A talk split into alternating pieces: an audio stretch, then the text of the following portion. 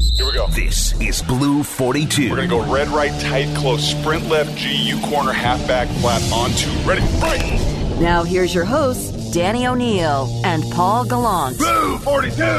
Blue 42!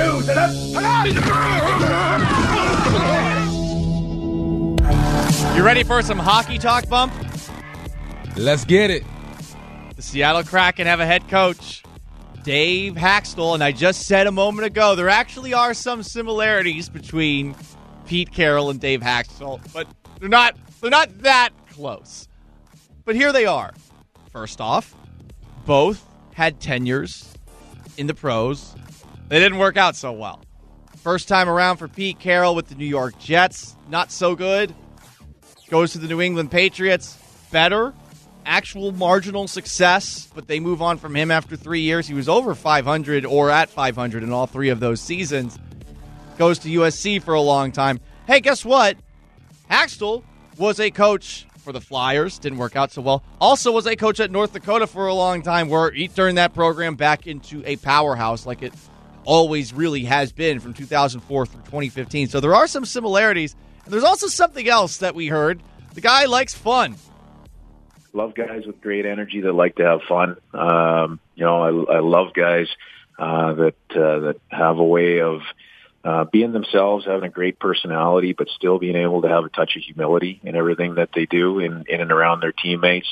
And uh, probably one of the biggest, I, I love selfless guys, like guys that want to do what's right for the for for the team and just and really be part of that. You got to give up a little bit of yourself sometimes to be part of a great team, and um, I think you know I think those are some uh, some real important elements.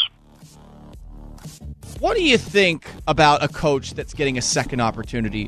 What generally do you think are learned lessons wise? Because I, I would imagine you come from college to the pros, and there are going to be some really difficult adjustments that you have to make in any sport, whether it's college, uh, football to the NFL, or it's college basketball to the NBA, which we have really seen backfire a lot in the years past. What do you think is going to be the big difference for a guy going into his second time coaching in the pros? You know, well, hopefully he learned from his mistakes. You know, hindsight should be twenty twenty. You know, I mean, I listen to almost every show we do, and I correct myself and beat myself up sometimes over you know some things I should have said or should have done. Hopefully, that's what he did. You know, and, and he he should have or he probably did relay that in the interview process. Like, look, these are the things I did in Philly that didn't work for me. These are the things I want to change. And now you listen to him talk he sounds a bit like Pete Carroll when it comes to the personality of the football player. Now, what Pete Carroll's done a good job of with most of his guys, bringing some of that college feel and energy to the NFL. Now, as you get older, you got guys like Sherm, Thomas, who just kind of say, look, I'm done with that. I'm a professional. I'm done with your stories. Let's just play some football. But there are a lot of guys who gravitate towards that. So now it's up to the Kraken organization to at least surround him with the majority of the type of personalities he wants on his team because that's the way he likes to coach. Those are the guys he connects with. Those are the guys that he wants. So now he can come to the table and say, look, this is what I didn't have in Philly. This is what I need here to make this thing go. Now that message stuck with the Kraken organization and they said, look, all right, this is a guy we want to build around. Let's give him what he wants. So it's all about just learning from your mistakes, uh, identifying your mistakes and not being too proud to be like, look, this is where I jacked it up. I'm just trying to get better. So I, um, you know, hindsight, man, you've been here before. You get a, a, a clean sheet. See what he does. He has a proven track record when it comes to developing young talent. It's the older guys, which are probably going to be a little bit more difficult for him. But given the way that the expansion draft works, I imagine that the Kraken are going to be going after largely younger players. Question two.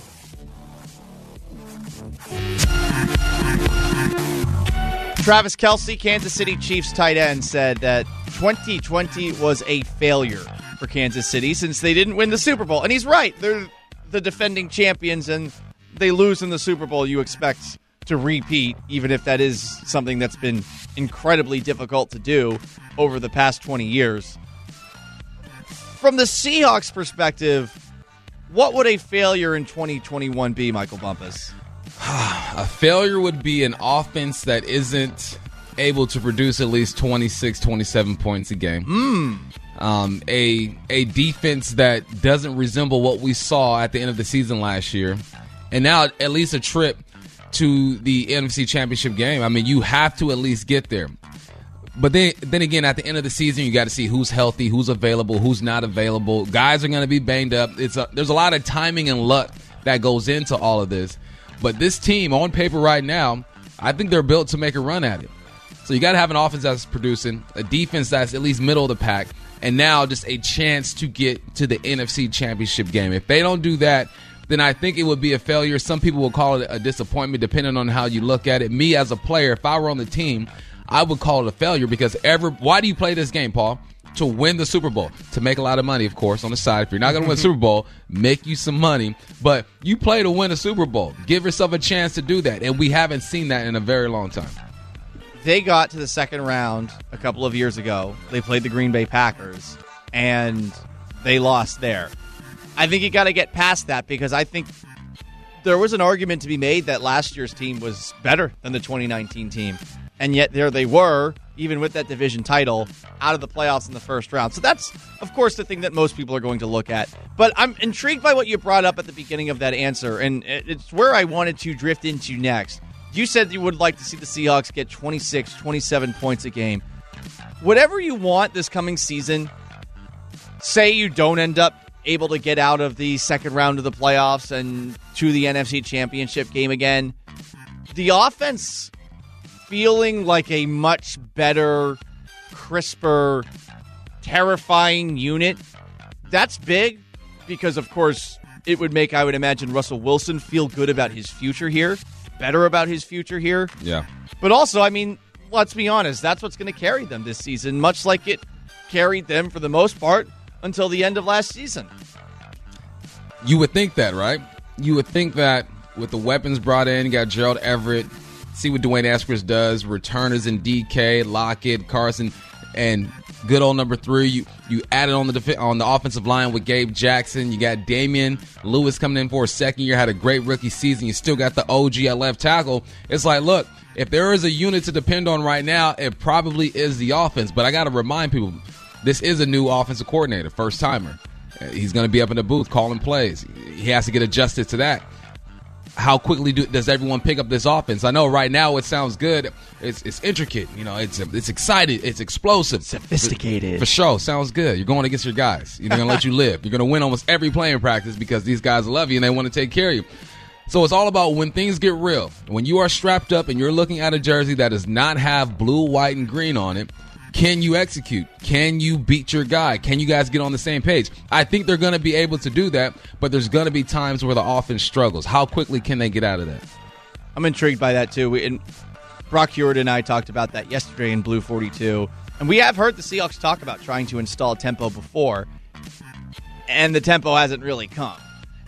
We're hearing all the right things it's another thing to see it in action. And as you said, Bump, all those things with Shane Waldron, who is a first time offensive coordinator, those are definitely going to be, I imagine, challenges not just for him, but for the entirety of that offense, no matter how talented those players are.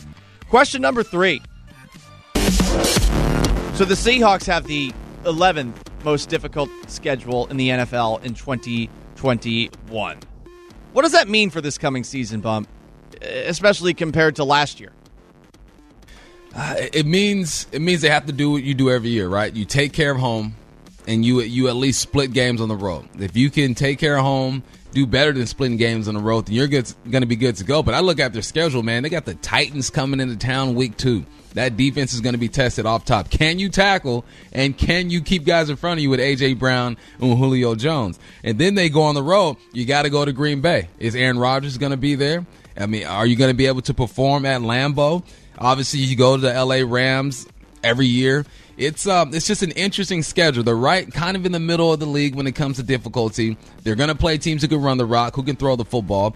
It's it's just about consistency and being who you are. If this Shane Waldron offense is going to be a offense that uses a lot of personnel, a lot of shifting in motion, a lot of zone look, okay, be that be that and don't don't fall away from that early. If it's not working out, you still got to fight through those tough times. And in defense, you know, if there is a week where you just can't tackle or you can't keep things in front of you, you know, how how do you respond to that? Because this is the league, Paul. There there are going to be weeks like that. There's only one team in the last I don't know how many years who had a chance at a perfect season, and even they lost to the Giants in the Super right. Bowl. You know what I mean? It's this is the game.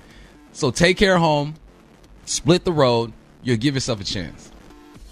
I'm looking at the quarterbacks that are on this schedule, and I think it's markedly different than last year. Because last year you play the AFC East, Yeah.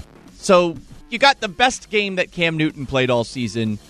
You played against Ryan Fitzpatrick, but you also, since you were going up against the AFC, and you went up against Josh Allen too, who killed you, but you also went up against Sam Darnold. You also mm-hmm. went up against all of the quarterbacks in the NFC East who were not very good. And I mean, shoot, you went up against Daniel Jones's backup. Still lost that game to the Giants. This year, bump Carson Wentz. You play the first week of the year. Don't make fun of me, Mora Dooley. I like him. I think he's good. I'm with you. Wentz is going to ball this year. I don't know why. I'm gonna save this audio for Wentz me is to gonna laugh ball at you this guys year. later. Just not week one. He's going to ball, though. Wentz in, in Indianapolis, I'm intrigued by at the very least. Ryan Tannehill with Julio Jones. I'm not a big Tannehill guy, but I mean now he's got A.J. Brown and Julio Jones. Kirk Cousins, at the very least, he's average, though Seattle always seems to have their way with him.